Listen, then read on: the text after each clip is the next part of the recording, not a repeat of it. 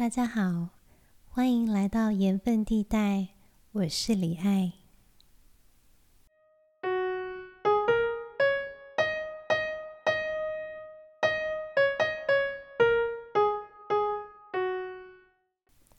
这个节目是由盐分地带映画工作室所监制，希望在未来的日子里，能够为大家带来丰富的节目内容。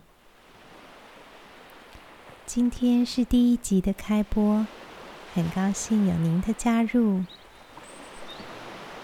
在炎炎夏日里，木麻黄树下的午后，伴随着海浪的声音，想和大家介绍一下盐分地带这个地方。在日治时期，隶属于台南州北门郡这个地方，管辖嘉里街、将军庄、学甲庄、七股庄、西港庄、北门庄这几个地方，也就是现在的台南市嘉里区、学甲区、西港区、七股区、将军区和北门区。那时候，日治时期的郡役所，也就是当时的行政中心，设于嘉里街。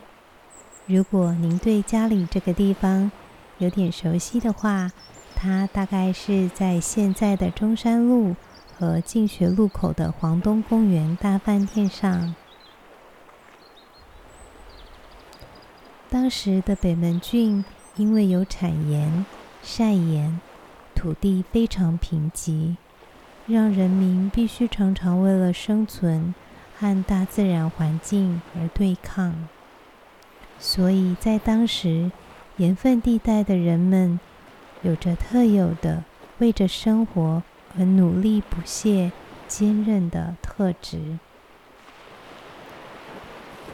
可能是环境生活不易，让当地的人对于生命中的体会感受强烈，文学。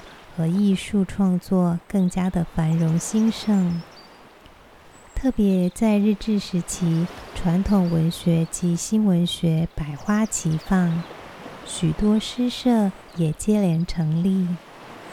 从一九二零年开始，以吴兴荣先生为首而发展出的盐分地带文学集团，还有郭水潭、徐清吉、王登山。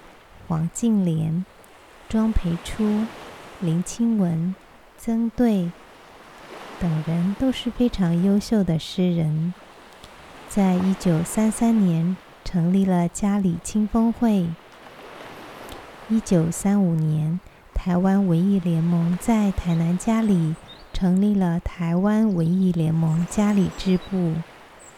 依据吴新荣先生所写的《吴新荣日记》中所记载。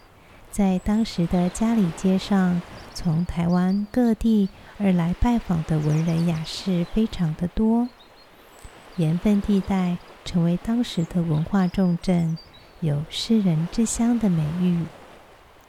直到现在，这里的人们仍旧保有十分充沛的能量，在这片土地上持续创作着。今天。